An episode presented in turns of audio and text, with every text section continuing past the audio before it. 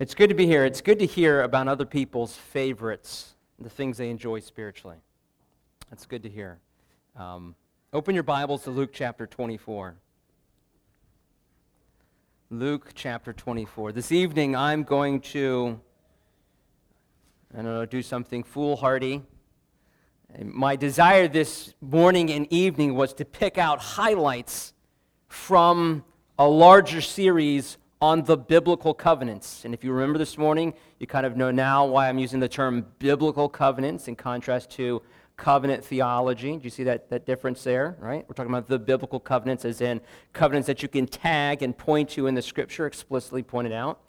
Um, and um, there's a lot of information, and I just wanted to encourage anyone who wants a copy. Oh, look at this. Now we're in business. If people are listening to the audio, they're like, what happened? They gave me a, a podium. Um, if you want a copy, all you have to do is give me your email, and I'll, I'll send you a fancy link, and you click it, and it will download. And if you really want to annoy somebody